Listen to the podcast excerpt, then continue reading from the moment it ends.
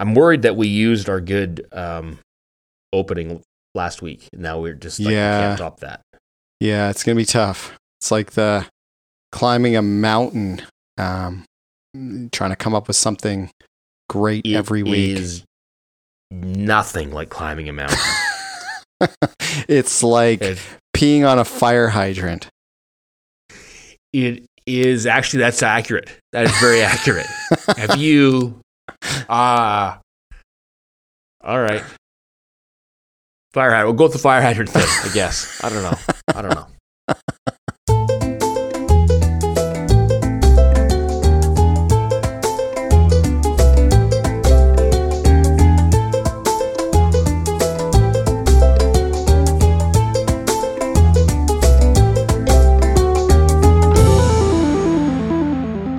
Hello and welcome to episode 637 of the Two Hosers Photo Show. My name is Alan in Tübingen, Germany.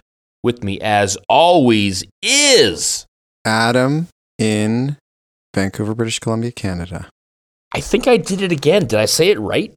Am I losing my mind? I wasn't listening, but I'm now trying to do it differently every time, like Kermit the Frog in the Muppet Show. No. Right. Gonzo, what? Like Gonzo in the Muppet Show. What are you talking about? You know, like at the end of the Muppet Show introductions, like Gonzo always did something different. Like, you know, he'd have his horn or what. It was always a different ending. Wasn't it Gonzo that was always different at the very end of the intro? You know, like we're recording this, right? Right. Yes, I'm aware. Right. Okay. All right. You don't watch the Muppet Show? Not anymore. No. Is it on? What is it on? No. I'm thinking about the past, man. The past. Yeah, no, obviously. You're actually, you might be one of those old guys sitting up top there now. Right. Hey, so you know what I'm talking about. Yeah, I know what you're talking about. I know what the Muppet Show is.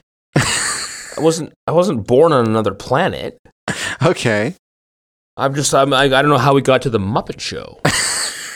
Because I was doing something different. I was trying to do something different each time. Like Loretta Lynn was the host? Or like, what are we talking about? No. Dolly Parton? No. Didn't they used to have, like, that was the deal? Like, they'd have someone on every week, like, and do a song. It'd be Donnie. I'm sure Donnie and Marie did it, like, every 3 weeks. Yeah, and probably Cher. I don't know, because I was like 4 years old back then and pretty drunk. So it don't remember a lot. Right. Okay. All right. Yeah, you made it weird with the whole drunk 4-year-old bit. I don't know why I went there. Yeah. Good. All right. Patreon. If you want to help support nonsense like this, hey, Patreon's your best bet. Go to our website, twohosers.com, and find the Patreon link. Pledge a couple bucks. You know what the best part about Patreon is, Adam? What's the best part? We haven't had to talk about, you know who? Other guys, yeah. The guy who used to we had the links with. Right. Yeah. Is he's still around? Yeah, I think he is. He's around. Okay, he's still doing all right. I see his trucks a lot. Yeah, that's true. The I was thinking about him. Also, pledge a couple bucks. Thank you very much if you do, and if you're considering it, also thank you. We appreciate it very much. I was thinking about him today because I was like thinking about like the richest people in the world, right? Yeah, that's what I always think about. Yeah, no, I was, but today. So I was thinking about today, and. And so you got that guy. I don't want to say his name. You got him, right? You get Elon sometimes. Yeah, Bill Gates. Believe it or not, Salma Hayek's father-in-law, like the richest guy in the world right now, for real. Okay. And then I guess probably Bill Gates. Bill Gates is there. Richard Branson, he's got to be one. He's up there. Yeah. And then after that, it is every single veterinarian in the world. Okay. All right. So our cat was attacked by another cat. Oh, no. Which seems weird. Yeah, seems weird. Well, there's this other cat in the neighborhood that is known. It's a known menace. Okay. And and so far has not attacked our cat, but now that it has. Wait, just back up. Is your cat a male or a female? It's a female. Okay. Yeah. So, so there's been, you know, our neighbor's cat is older, much older, and has been attacked by this cat multiple times. And so far it's like, all right, well, that sounds like their problem, not really mine. But now that our cat was attacked and actually some fair amount of blood and had to go to the vet this morning. Okay. And I'm just telling you, so I think my wife was in the vet for 90 to 95 seconds or something like that. And it was around $250. So nice. I'm just saying that the vet, well, now I got to go find this cat and take it out of his end. Like, I got to go find who owns this cat and basically, I don't know, light his house on fire. What do you do? How do you deal with this, Adam? Yeah. What's the appropriate amount of force? I don't know. That's a good question. I think you should put it to a vote on the internet. Yeah.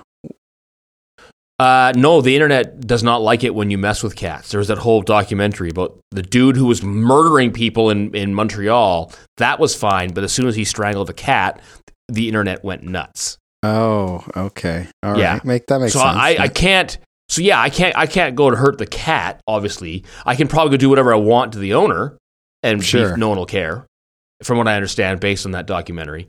No, I'm not going to do anything violent or anything like that. I want to get my $250 back, or euros, and also maybe pee on something.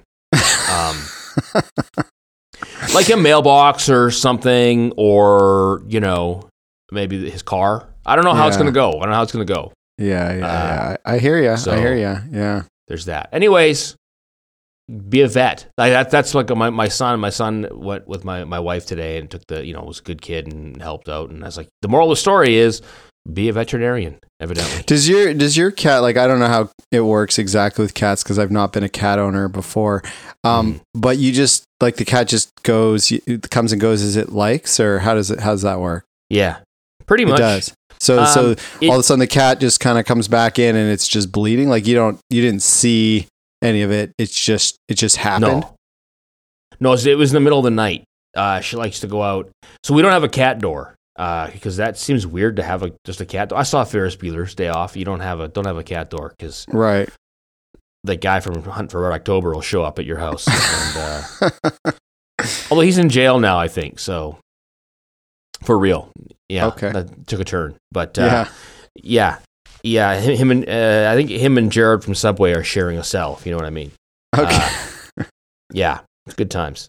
The anyways. So we have to let the cat in and out, which sort of sucks at 3:00 in the morning. But you know, anyway, yeah. So she came in and then was bleeding, and there's that. So the end. Okay, great. Yeah. Yeah, she's fine now. She's fine. I guess she got some, I don't know what they gave her, some OxyContin or something like that. She had fentanyl. I'm not sure. And okay. Yeah, I got some. You ever had cat fentanyl? It's no, good. I haven't. It's good. Yeah. Yeah, you get pretty high. And you're like, once you look down and you're licking your own bum, then it's like, oh, wait a sec. This is cat fentanyl, doctor. Come on. All right. Yeah. I think you heard Joe Rogan took it when he had COVID, I think. I don't know. I saw it on CNN. Whatever Sanjay Gupta said. I forget now. Did Patreon. What's going on in Vancouver, Adam? In Richmond. Have you been to Vancouver? You haven't been to Vancouver in a while. No, haven't been to Vancouver for a few days, but no, it's the same. It's the same as it was last time we spoke. Which is like 4 minutes ago? Yeah. It's the same. It's raining and it's cold. Yeah. How about Germany? Man. It's warming up. Good. Yeah. Who cares? All right. We're caught up. We still have schnitzel. That's what do you want? Yeah. Yeah. You got bratwurst? Yep. Yep. Plenty of that. Yeah. What about rules? Oh yeah. We've got some rules. Don't worry. We're enforcing those. That's Germany for you. Well, the Autobahn, you can let her rip. So, you know, yeah, there's that. That's good. Yeah, that's actually not even true. That's the worst part. It's like yeah, no speed limit on the Autobahn. Like, well, yeah, we'll tell all the parked cars in front of you. So, boo. There's still traffic jams on the Autobahn. That's what I'm saying to you. So, okay. All right. Yeah. They don't talk about that. When they talk about the no speed limit, it's like, yeah, that's awesome, except for everybody's out here. So what should we do? Other than that, what is going on here? Yeah, baseball fired up. We got a tournament next weekend. We have spring break. I forget when this airs. I want to find out about your spring break because you're back now when people hear this, but you're going on spring break. Where are you going? Are we back? I can't figure out the timeline. So then forget it. Then you're not going anywhere. Yeah, I don't know. I know that spring break is on when this is happening. Okay. But yeah, spoiler alert, I'll tell you about it probably next week. Okay. Oh, I see. What happens in Vegas stays in Vegas. I got you. Yeah, I don't, until I have like photographic kind of evidence of what we were up to. I can't talk about it now. Don't bring your camera to Vegas. That's you know Tiger Woods, right? Oh, I'm also going to Vegas upcoming. Are you really? Yeah. I've got a Vegas trip planned with a couple of buddies that used to go, I don't know, every couple of years. And then it got further and further apart because everyone got busy with families and life. And so, and then COVID. And so now it's been, I don't know, 6-7 years since the last time we went, this group of guys. So we're going, I think 4 of us in May. So May is going to be a little bit of a guy's trip, just 4 buddies. And, we have a pretty sweet, accommodation that we've stayed at before the last time we went, which is I can't remember what it's called, but it's a timeshare, like it's connected to, I want to say, Planet Hollywood. Okay. And it's a timeshare, and it is just amazing. So it's like full 2 bedrooms, full kitchen, dining room, like massive place, all glass, like up on a super high floor where you can see a complete panorama. It's awesome because you go into the bathroom and it's all glass, and you're like, can people see me right now? I'm on the can. Can they see me? But I hope so. The answer is probably yeah. Yeah. Yeah. My advice always, and I know you've been to Vegas before, but for anyone who hasn't, like the first thing I do when I land at McCarran is I catch a cab just out in the middle of the desert, and I dig 2 big holes because when something goes down, you'll be out. You don't want to be digging a hole then out in the desert. You know what I mean? Right. Like you'll be in a pretty big hurry at that point, and you don't want to. I might have said too much on this one. Never mind that whole thing. You know what? The number of times I'm just remembering now. The number of times I've dug the hole. I haven't used all of them. So you know what, Adam? I'll give you a map. You can just probably use some of the previous ones. Okay. All right. Okay. You made it dark. Yeah. All right. I look forward to hearing. Like, what are you gonna play in Vegas? Like, what's your deal? Slots? Be a slot guy. I don't. Once upon a time, I used to like to gamble more on like the card. I'm not a slot guy at all. That's a definite no for me. That's just not my thing. I like the cards, a little bit of blackjack, a little bit of poker. Now I think more just like I like to put a couple of bets down on like some sports games because I feel like that's something that I know a little bit about at least, and then just kind of walk around. There's lots of stuff to see. So I don't know. My buddies are into the gambling more than I am. And so I'll probably do a lot more just kind of, you know, it's going to be hopefully nice in May, good, nice weather in Vegas. And I'll probably just do some sightseeing and some, walking around, whatever. Just looking around. I don't generally get the opportunity to do that. It's all go, usually when we have these trips. So with just my buddies, and they'll be occupied a fair amount of time with gambling, I'll have lots of time to do as I choose. So you're going to go see the Grand Canyon then, maybe? That's a bit far, but I don't know. I might do something, and I'll probably take some photos and stuff because, like I say, I'll be walking around. Probably bring the Fuji. That's I think will be that's the move. Will be in order, yeah. Yeah. So the Fuji and the adapter. Yeah. Sure. Yeah. Why not? Yeah. That's the route to go. Yeah. Also, I mean, my all kidding aside, I don't really go dig holes out in the desert, but what I do like to do is go catch the poker room at like 2:00 in the morning. Right. When everyone's drunk, right? There's drunk, but there's also a lot of really aggressive people on tilt who like to play all hands, and you're like, okay, I'll just sit here. It's like you're just like you're shooting fish in a barrel. So you don't get rich that way, because you're talking about like I don't know what they are even anymore. Like at the time it would be like the 3.6 table, which I'm sure that minimum is probably 2040 now, but you sit 3.6 and just pick off people who are chasing their losses. Now, now that I say it this way, I might be a bit of an opportunist. Okay, yeah. But yeah, I hear what you're not going to get rich, but you make you'd make a couple $100 pretty solidly without messing around. Now it's probably more than that. I bet you'll walk with $500 every night. That's my guess. So, all right, there you go. I got a patient guy like yourself. Mm-hmm. That's it. That's what's going on. Reminder, monthly challenge for this month is Cinematic, brought to us by CBC Analog. Still have not heard back who he has nominated for the next challenge, for the April challenge. Maybe he's going to fool us for April Fools, not do it. But we'll find out.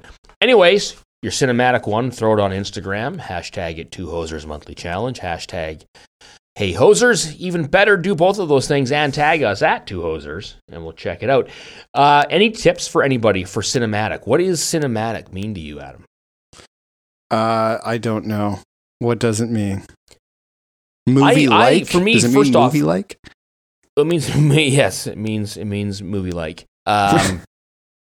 So, when it comes to movie stuff, first of all, my thinking is I'll be surprised if everybody doesn't go with the widescreen kind of look, which is not, conducive to Instagram, but oh well, who cares? So, aspect ratios are always a big deal. Do you have any idea what a movie aspect ratio is? What it is 2.35 to 1 or something like that. Wow. Is that right? I am color me impressed. Yeah, that's one of them. That's one of the main ones. That's like your super widescreen sort of CinemaScope type. 235 to 1. That's well done. Okay.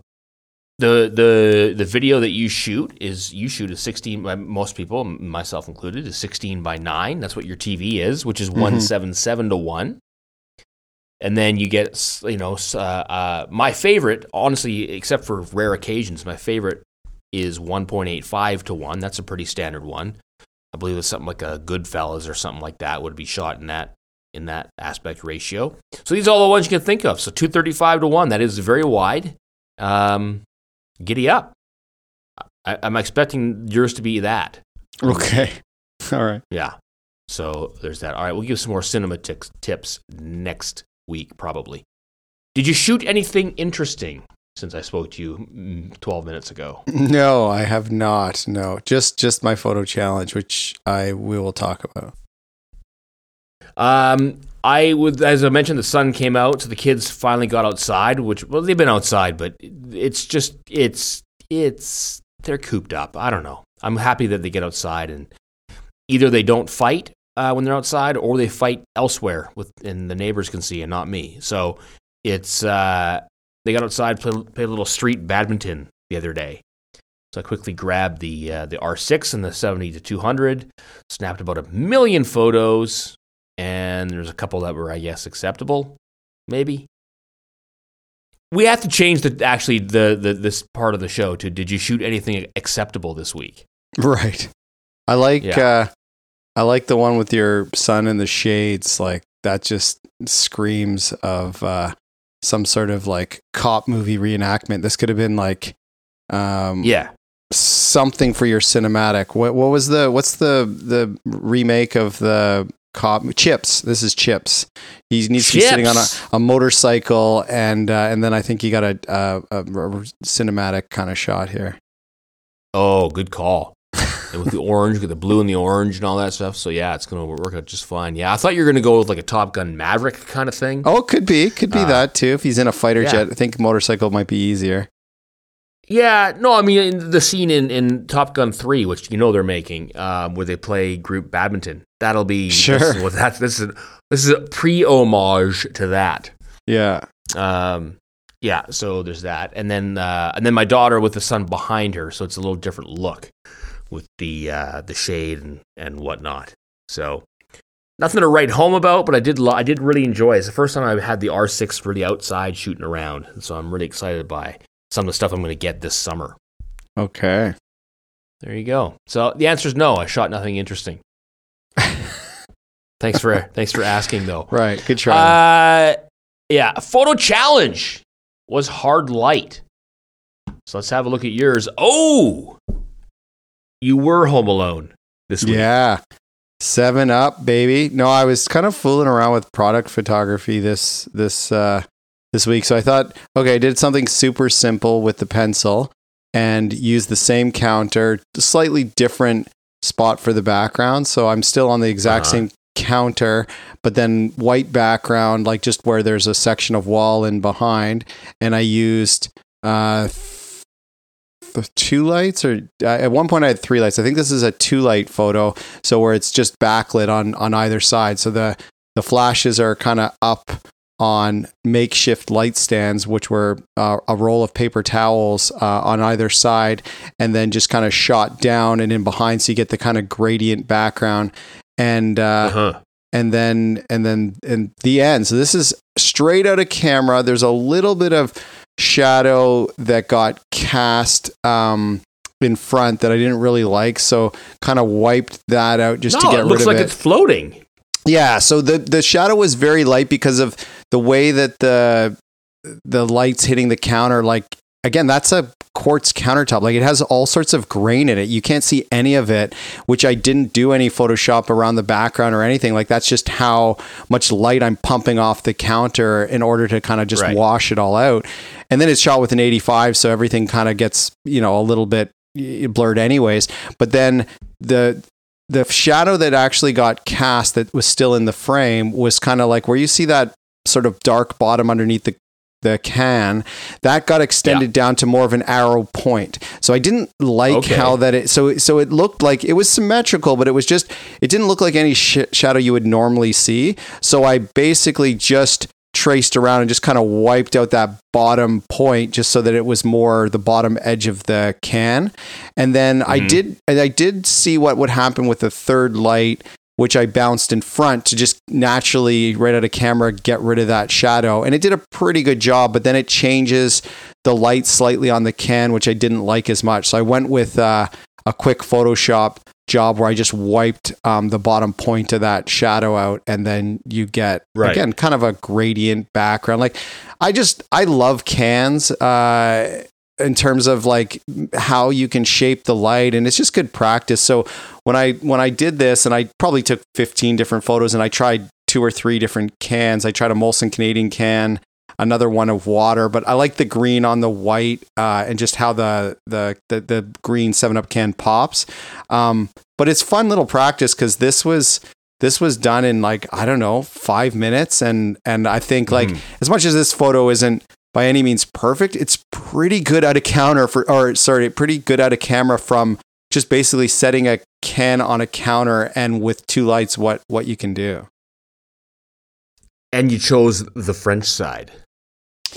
I didn't really. I was just more looking for the light. I liked it after I took it, and I liked. I really liked the light on the top of the can. Just again, how the 2 lights hit it, and again, this is all just hard light, just basically boom on little stands and just firing it off. And the end. So this is a very easy, but I see an application here for, product photography for someone who might be into that. I'm not someone who does any of that, but then I thought like, it's not that hard. And again, I'm not saying this is the end all be all, but it's better than it should be for the work that it took. Right. And that's my, that's my move as a photographer is like, I am not, this is for the podcast. This is trying to be kind of like, educational, not just for everyone else, for myself too. And so I'm like, just trying different things. I'm like, I have a pretty good idea what's going to happen. And then when I do it, I'm like, wow, I can't believe that quartz with the right settings just melts into nothing. Like, and it's just a seamless white background. And then depending on where I put the lights, I can create a gradient exactly where I want it to be. So with a wall and a counter, to do this quickly is again what I like. I'm like, I can come back to this, and if I had a you know, a need to do a product shot, this would be extremely easy as far as the setup. So when you sat down with your interior decorator and chose your kitchen, it was basically based on this. Sure. And you're like, hey, what do you want for counter? You're like, well, obviously a photo studio for Seven. Yeah. Yeah.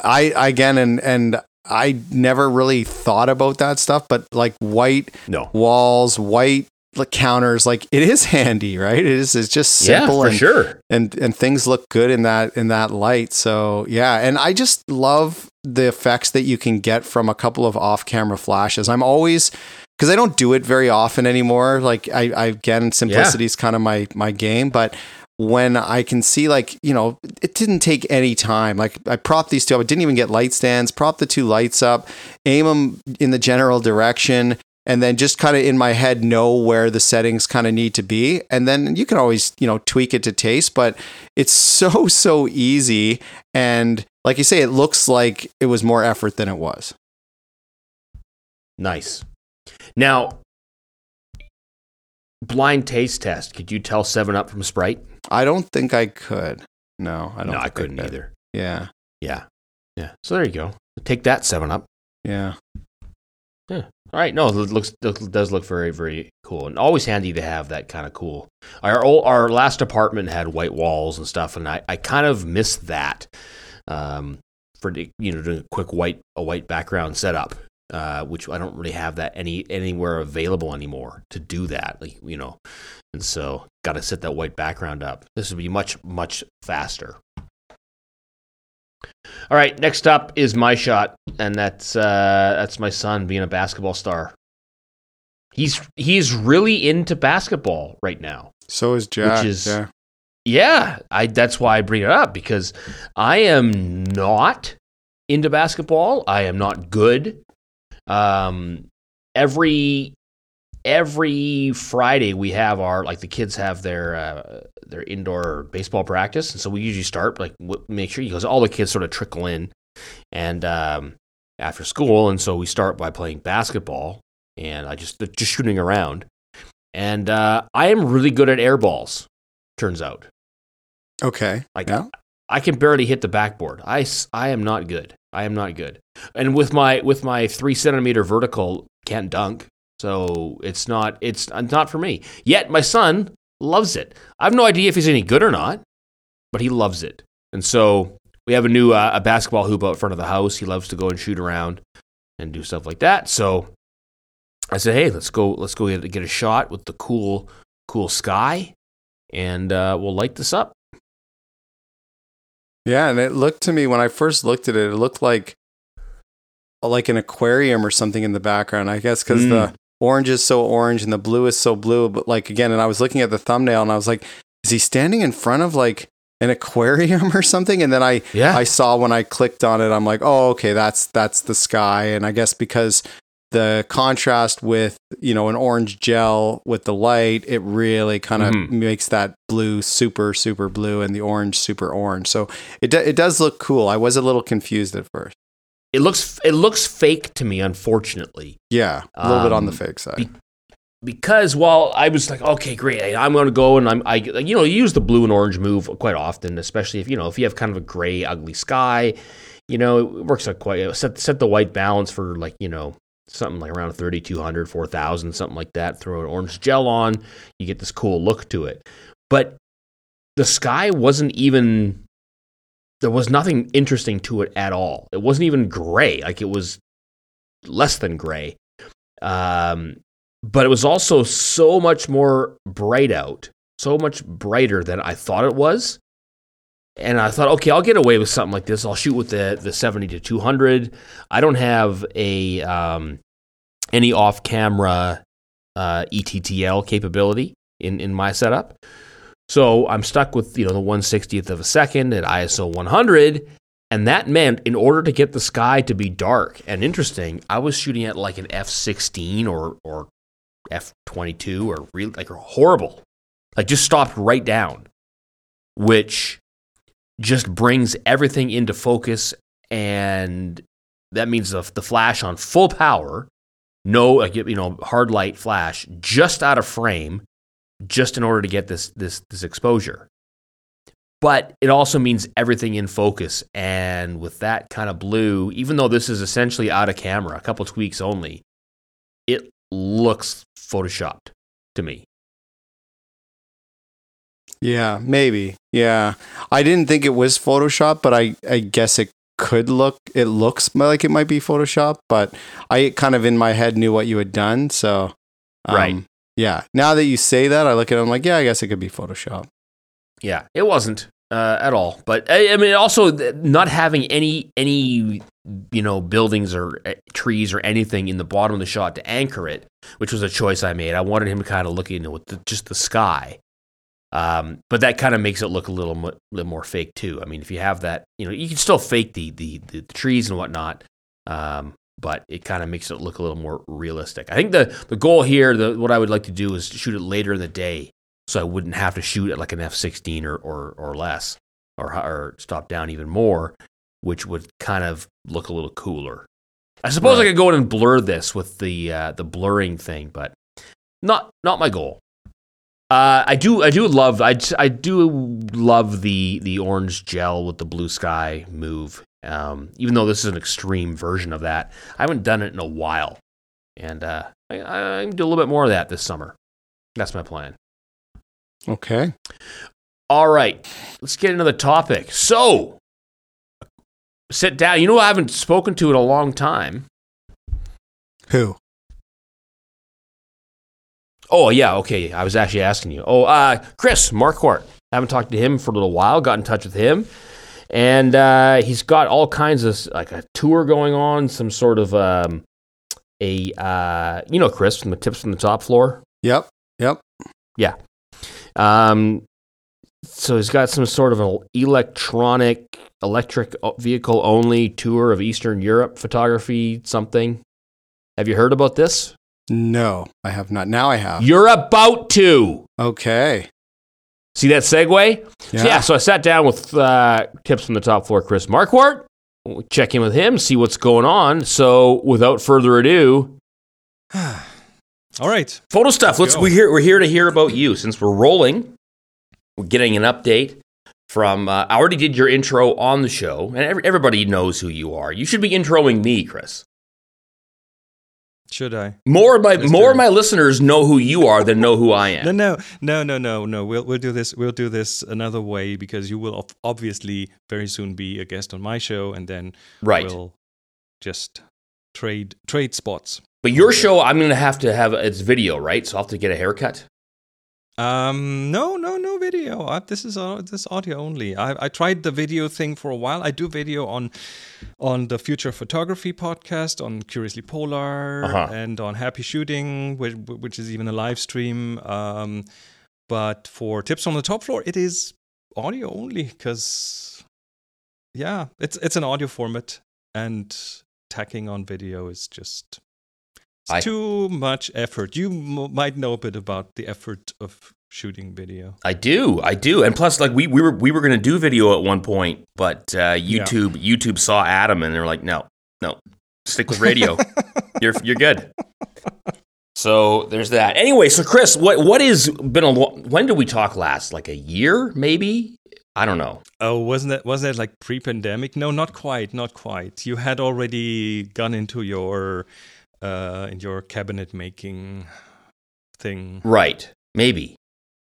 Well, first of all, does time exist? Like, time no longer functions in this house. No, time is gone. Time is gone. COVID took care of that. Also having kids, I blinked, and now I have a daughter in high school and a son in high school in a few months. So wow. I know. Isn't that far? Yeah. Off? Well, high school is grade 5 here, though, so that's weird. But yeah, so time will play tricks on you, and here we are. So it's been a while. What is new in the TTF world? Nothing. It's all the same. All right, same old. We don't really need to talk. Just go back to one of the previous episodes. Okay, drive safe, everybody. Tip your waitress. I was past your old office the other day because my son. His baseball, we practice in the wintertime in the French Quarter, in the Panzerhalle there. And so I went past. The sign is still up. You can still do the top floor from the top floor. The sign's still up. That's because the landlords were... You know, what's behind the sign? I helped them cover up a really ugly part of that building with my sign, and then they left it up because... Okay. Who's in there now? I have no idea who's up there. The landlords are still in the ground floor with their woodworking shop. Right. And the upper floor that I used to rent, I have no idea. Okay. Out of the way. So you're in Hanover now? Yeah. Ish. Right outside of Hanover. We call our place here the Viewfinder Villa, because that's where we not only live, but we also do workshops. We're just ramping that up again. Mm-hmm. So it's about time to give people some actual, real first-person experiences again. So you haven't done workshops in person in 3 years now? Yes, I have. Not here in the house, but okay. There's this annual Abbey workshop that we do in southern Germany, Sigmaringen. Inzigkofen, which is about an hour from Tübingen, mm-hmm. and deep in the Danube Valley, really beautiful spot. And this is this old abbey that is now an educational facility, and they run all sorts of different classes and workshops there. And we've been doing this for 15 years around the Happy Shooting workshop, and we have we've skipped one. The first year of the pandemic, mm-hmm. 2020, and then in 2021 we did a reduced version with less people, and then 2022 full size again, and the same this year in May. People want the real face-to-face experience.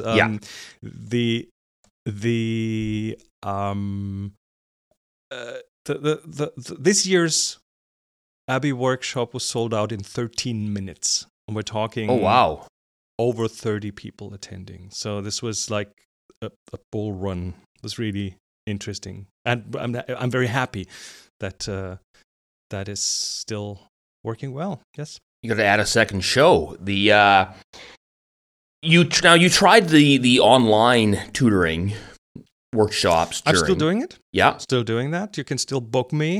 It's all through my website. You'll put the link in the show notes. But that's not a big thing. People are not really interested in spending additional time in front of the computer in the evenings. Right. After they've done that video conferencing thing for the entire day, every day. So I do maybe one a week, but that's about it. I can see the value in that, but there's the added value of not just the face-to-face, but being in the room elbow to elbow with other people learning. Oh, very different than doing it online remotely. Even better than YouTube tutorials and things, which have their value. But mm-hmm. if you have someone who has been doing this for 20, 30 years and you can just poke them and ask questions, that is so much more valuable. And then the actual doing, because you need to kick your own butt if you are at home and try to motivate yourself to go out and take pictures. If there's someone who gives you an assignment for an hour, then that is going to happen. And that makes it very different again. Yeah, yeah. As listeners of our show will notice, I mean, Adam is every week for his challenge photo has been, what's next to his computer. That's basically yes. what he's. And for me, it's just been my kids. I shoot photos of my kids, so I'm not reaching out past my comfort zone either. So I get it. I also you don't know what you don't know. So if someone next to you happens to ask a question and that you think, oh, I never even thought to ask that. I love that interaction amongst people. And I've been to a few of your workshops back when you were living in Tübingen, and which I was wondering, what am I going to get out of this? At the time I was an experienced photographer even then, and I thought, well, this isn't for me. I was wrong. It was absolutely a great experience, very fulfilling, and it was very much outside of what you usually do. That's right. The two workshops we're doing in summer. That's the two ones in summer because yes, you can have the windows open and it's less danger of whatever. And we have decided to go for the film photography workshops again this summer, because that's also where a lot of new people who haven't had the exposure to film photography. If you look at what Fuji has right now with Instax, which is a film-based analog format, that's their cash cow. They make plenty money with Instax, much more than they do with their digital cameras. Right. So people want that. It's the uniqueness. It's the one of a kind nature of a that's their version of Polaroid.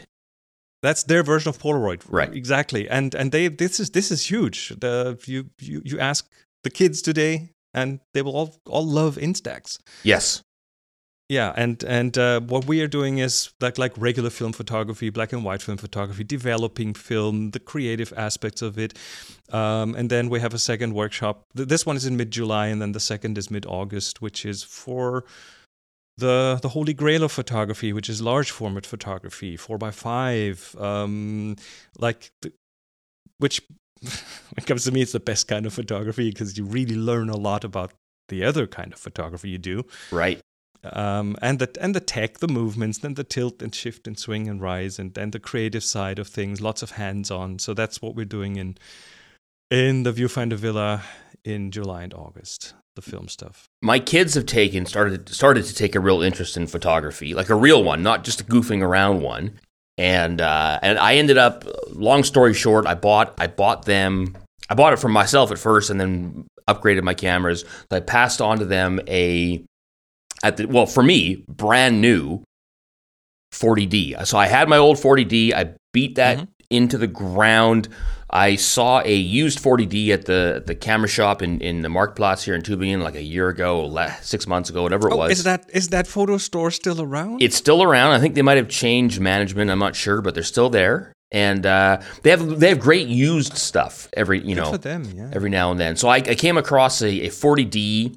Body only for like $99, and I thought, yeah. I was like, yeah, great. I love mine. I mean, obviously it's older tech, but I thought if I get it home and if it looks in decent shape, I'll buy it. So I looked, I couldn't find a fingerprint on it, and I thought, oh boy. So I got it home and I did the shutter count on it, and it was 8. Not 800, not 8,000, it was like 8. And so somebody had bought it, got it for a gift, and sat in the attic, sat in the box. Because it came with the box and everything. The camera strap was all wrapped up, everything. Hadn't been touched. And so my kids have a brand new, they have this 40D. Gave them the 30mm lens and just said, because I don't want them to learn on a zoom. And said, first of all, just said, go. Here, put it on AV mode, auto everything else. Just shoot. Just go and shoot and have some fun. And now we're starting to learn and we're getting into it. And they actually have asked about film photography. They want to, they kind of want to know what that is and how we can do that. And I said, yep, we're going to do that. We're going to shoot, not large format yet. We're going to shoot 35 mil, which I still have some. The chemicals in the attic somewhere. And we're going to go through and do that whole process. Because they love I also have a couple Polaroids one I was given, one I bought at a garage sale here at Flohmarkt for, I think it was €1.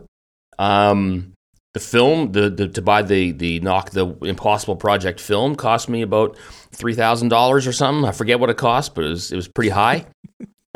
Which is now, by the way, Polaroid again. Is it? So this is such a wild story. So Polaroid went bankrupt. They shut down all their factories. Impossible Projects bought their last factory in the Netherlands and brought back some of the older employees who still knew stuff. And then they had to reinvent the chemistry because because some of that stuff is not allowed in Europe anymore, right? Like from a chemical point of view. And then they got the old machinery working again, and then they started this whole Impossible Project with like the black and white and the weirdly broken emulsions and that kind of stuff, and which was more on the artsy side. And then the owner of the whole thing, back then, he bought the brand.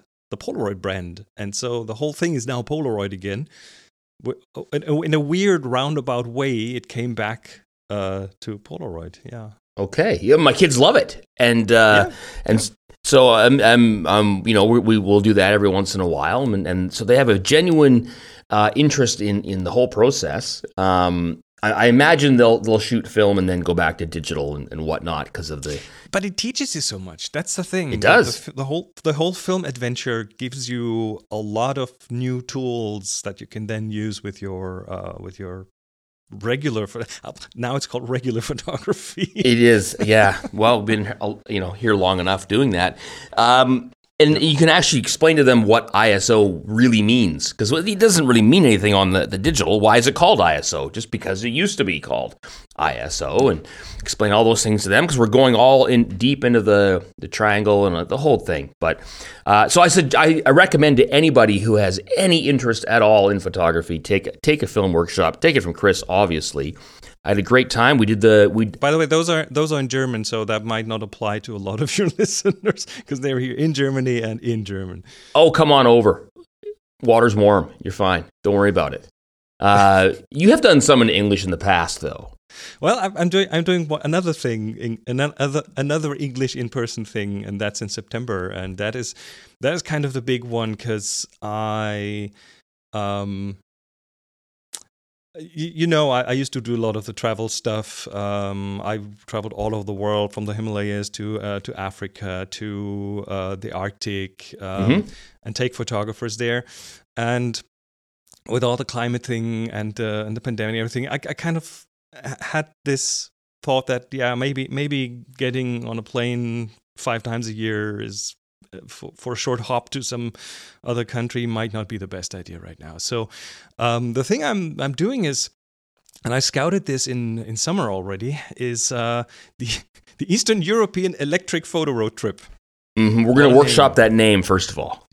No, it's got to be weird. The EEEPRT. So what it is a photo road trip.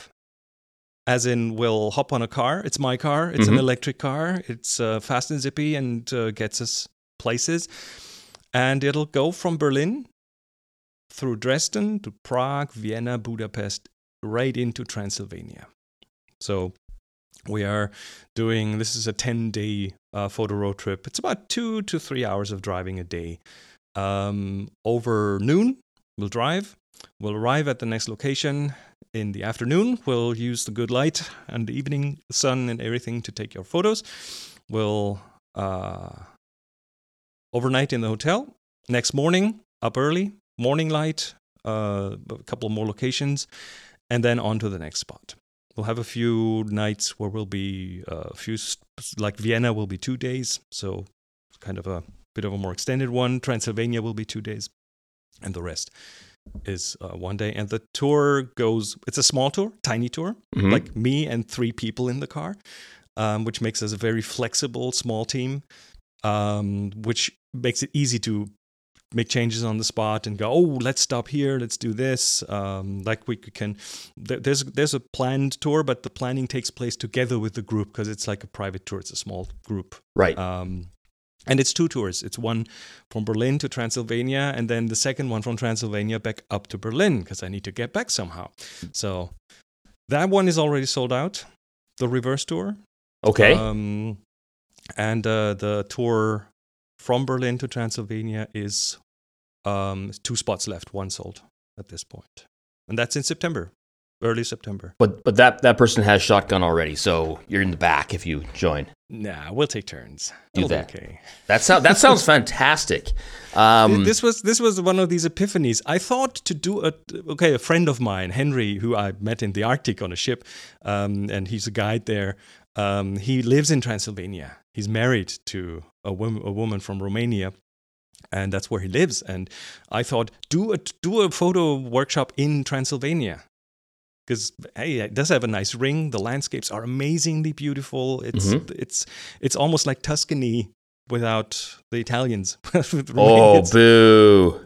No, I'm not saying anything against the Italians. Man. Don't cancel me. Don't cancel me for that. I love Tuscany. I love Italians. No, but it's in Eastern Europe, but it's very, very Tuscany, has a Tuscany vibe to it. And But then I thought, okay, how do I get there? Well, I do have the car that can do it, so I'll drive down there. And then the wheels got clickety click in my mind. It's like, hey, why am I not gonna take people with me on that tour? Because the hops are not too long, so you can do the driving. Mm-hmm. The driving in an electric car is quiet, so you can talk and you can do discuss stuff on the way, and it's all it's just come together nicely. And then last summer I did the tour on my own. Mm-hmm. And it's fantastic. It's like history and landscapes and cities and culture and everything kind of coming together. So I'm also hearing live podcast from the road. Not sure if I have the energy to do that, because the whole thing is okay. It's a bit daunting, of course, because you need to do all the booking and all the logistics around that. But turns out it's not too hard. So there will be some recordings from on the road. I did some vlogging. I did some vlogging on the scouting tour. So there's a YouTube channel that has a few vlogs. So I mounted the camera under the mirror and mm-hmm. and had a nice little tech tip here. You can use one iPhone to do that, because it can record the both directions in the same time. So I had with recording software you can do that. So I had the selfie camera record myself, and I had the other camera record the road. So I have the road with myself as a picture-in-picture mm-hmm. Talking. So you see the road, you hear me talking and see me talking. And this was the lowest possible tech approach that I've ever done. And it worked out very nicely. Not a lot of gear, not a lot of stuff to charge. Just the phone hooked up and and edited on the phone. Oh, man. See, this is what I'm telling you is you don't know what you don't know. I didn't know that was even an option. Now I'm going to use it for other things, for woodwork stuff probably. Sure. We're going to do some live stuff. Oh, man. Okay, I got to go. I got to go take care of this now. I had also had another epiphany, and that is I reduced my computing environment, which was brought onto me by my iMac Pro dying. Oh no! The SSD in it dying, and it was I could have plugged in an external one. I've done this with other iMacs, but it wasn't really that. I wasn't that fond of trying to do that again, so I downsized everything, to an M2 MacBook Air. So my entire production environment is now on a fanless laptop. Yeah, which works like a charm. Because then I realized after doing that, I had this big desktop kind system and a laptop, and then I had to go on travels and sync everything back to the to the desktop, and this whole managing two computers by and the deciding what goes on the laptop and what doesn't, because I need to save on space. So I decided to get a beefy one, which means beefy in terms of SSD. So there's the 2 terabyte SSD in it, and it's the main computer. No syncing required anymore. Lots of backups, because of course, taking it with you, yeah. Of course, there's a bit more risk now because it's just one computer, but it has just freed up so many things now because it's all on this one machine. Indeed. Now you have a monitor at home, though.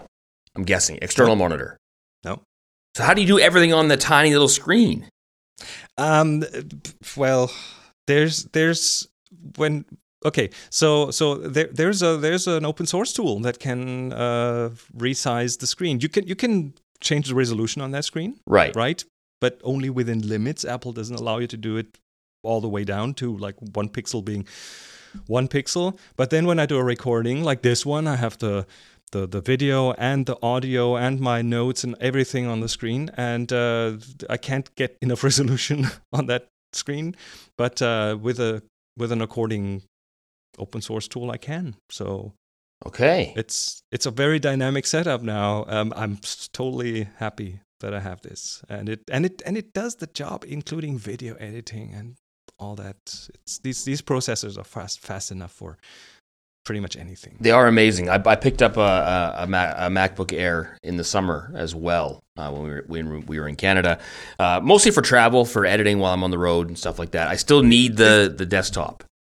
I had the I thought so too, but I had the M1 MacBook Air first, and that pretty much made me not use my desktop as much anymore because it was so much more zippy and fast, and you could throw almost 99% of the things I threw at the laptop, at the fanless cheap laptop or cheapish laptop. Cheapish.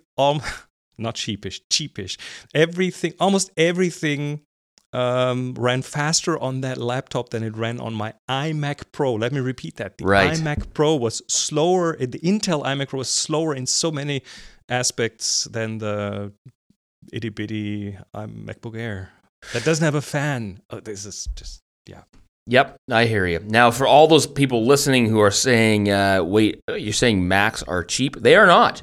They are very expensive. No, they're not. But here's the thing, and this is, I believe, the perfect segue. They are the most valuable device you can get because yes, they're expensive, but oh my God, are they fantastic! Like I love mine. I'm not going away. My wife brings her computer home from work.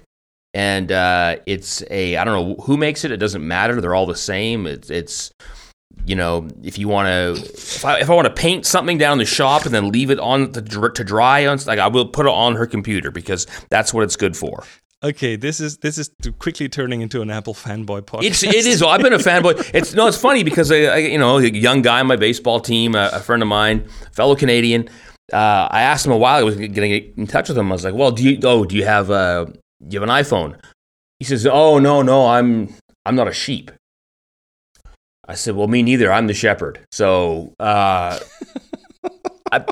been around for a while being that guy. I am one of the original fanboys for sure. No question. But in terms of value, so you and I were speaking a little bit off the air about the value of photography. Okay, so let me try to frame this because Hey, hosers, Alan here. That was kind of an abrupt edit. Originally, I had scheduled 15 minutes with Chris, but we went on for an hour. So we're going to split this into two parts. Part two next week. And now, back to the show. And we're back. Great to hear from Chris. I know. You know what the kicker is? What? I really hope I get to talk to him because when I'm recording this, I haven't talked to him yet. So what are you going to do if you don't talk to him? Probably just do AI. Go to ChatGPT and say, hey, what would Chris say? Can you do it in his voice? And then maybe. So, you know, right. There's that. No, I'm scheduled to talk to him in a couple days from now. So I imagine it going. He's a pretty stand-up dude. So if not, I'll fill that with some, I don't know, elevator music. Yeah, I was going to say electronic dance music. We could do that. Oh, yeah. EDM. We call that EDM in the business. Right. Yeah. So there's that. Oh, and anyway, I assume it was good to hear from Chris. It's been too long. Since he moved away from tubing many years ago, it's more and more difficult. But that's how that goes. Okay. Challenge for this month is cinema. That is brought to you by CBC Photography. Hashtag 2Hosers Monthly Challenge. Cinematic. Hashtag 2Hosers Monthly Challenge. Hashtag Hey Hosers. Even better, do both of those things and tag us at 2Hosers on the Instagram, and we'll check that out. For next week, Adam, we haven't done magazine cover in a long time. Are you up for that? Sure. Good, because the alternative was you come up with the challenge, so... Okay, magazine cover. There's that. What are you going to go with? Just tell me off the air. Don't spoil it. Okay. All right.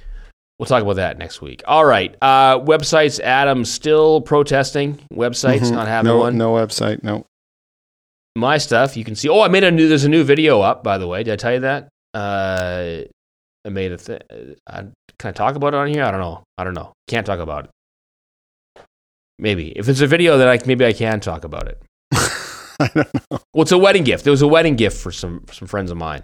Okay. And I hopefully have given it to them by then. They don't listen to the show, so I could say whatever. I could talk about whatever, say whatever I want about them, and they'll never hear this. Okay.